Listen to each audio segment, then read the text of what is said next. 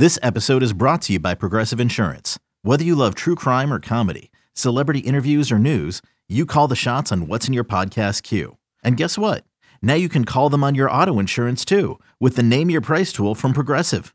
It works just the way it sounds. You tell Progressive how much you want to pay for car insurance, and they'll show you coverage options that fit your budget. Get your quote today at progressive.com to join the over 28 million drivers who trust Progressive. Progressive Casualty Insurance Company and Affiliates. Price and coverage match limited by state law.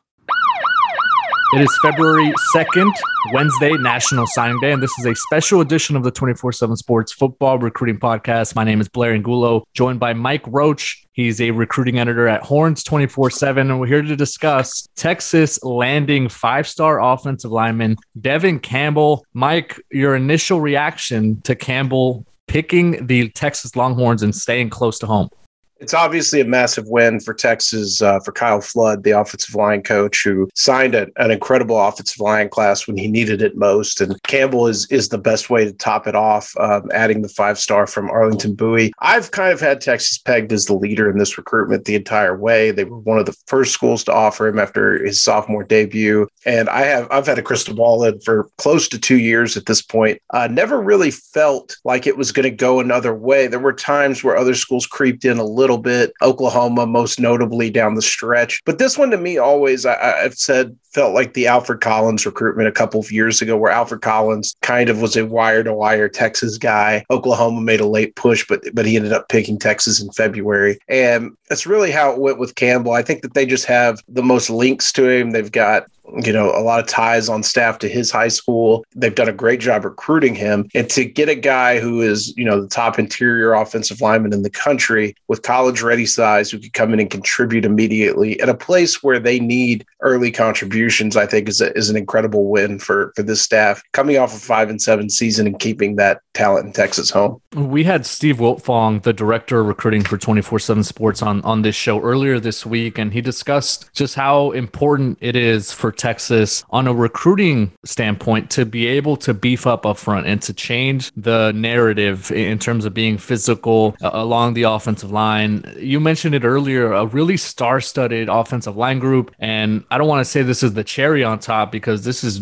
the, the main course, right? This is Devon Campbell, the number one interior offensive lineman in the country. How much do you think this affects how Texas is viewed from a recruiting standpoint along the offensive line? Like, I know in the past, recruits have talked about about wanting to play with other top recruits. I mean, this could only help Steve Sarkisian as he continues to build up front, right? Yeah, and I think that when you see other guys, it kind of paves a way. Texas has just not had that success up front really in the last decade. Now, in the last couple of years, they've had a couple of guys drafted, second rounders, Connor Williams and, and Sam Cosmi. But before that, you'd have to go all the way back to 2008 or 9 when Tony Hills was drafted. There was a long drought of offensive line development, which I think, if you look, is probably a, a big reason the program has struggled so much of the way it has in the last decade. And so seeing that, and then I think think if you're looking if you're looking to pitch offensive skill players in 2023, you know, most notably Arch Manning, hey, we just put together a really strong offensive line class that would be your offensive line when you get to Austin. Running backs, Rueben Owens could run behind it, Johntay Cook, receivers like that. You know, you'll be they'll be protecting your quarterback. I think it just kind of all if you build from the inside out, it's kind of the right way to build a roster.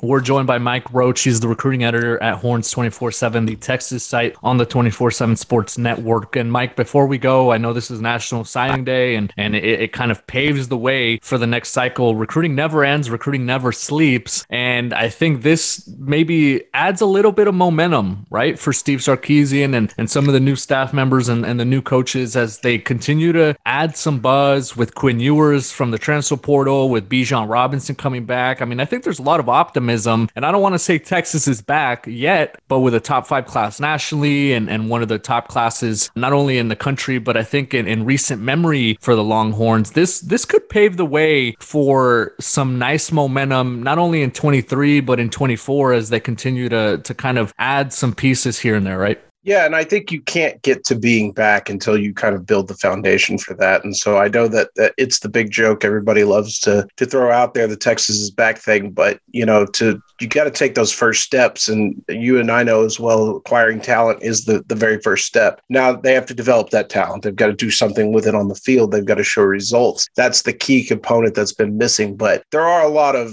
you know, talented guys in this class and if you can roll that into 2023, get a couple of early commitments there and really get that that class rolling and string together some of these nationally acclaimed classes. Because I think, Blair, we talk a lot about top 10 classes, but I think if you want to play in the nation's elite, you've really got to be in that top five. And so, you know, getting there this year and, and potential to to get back next year, I think is where Texas needs to be talent up and down the board for Texas in this 2022 recruiting cycle. Offensive lineman and Devon Campbell adds a, another really impressive piece for the Longhorns and Steve Sarkisian. Mike, thank you so much for joining us and uh, can't wait to do it again. I know, uh, you know, that the things shift so quickly for us as, as we put the bow on 2022, but now we're, we're going to start focusing on, on 2023. That's right. We've got Snowmageddon headed to the DFW Metroplex this weekend and two seven on seven tournaments. So prayers for myself and Gabe Brooks, who will be out in the cold covering seven on seven this weekend. Some would say that every seven on seven brings its own Armageddon.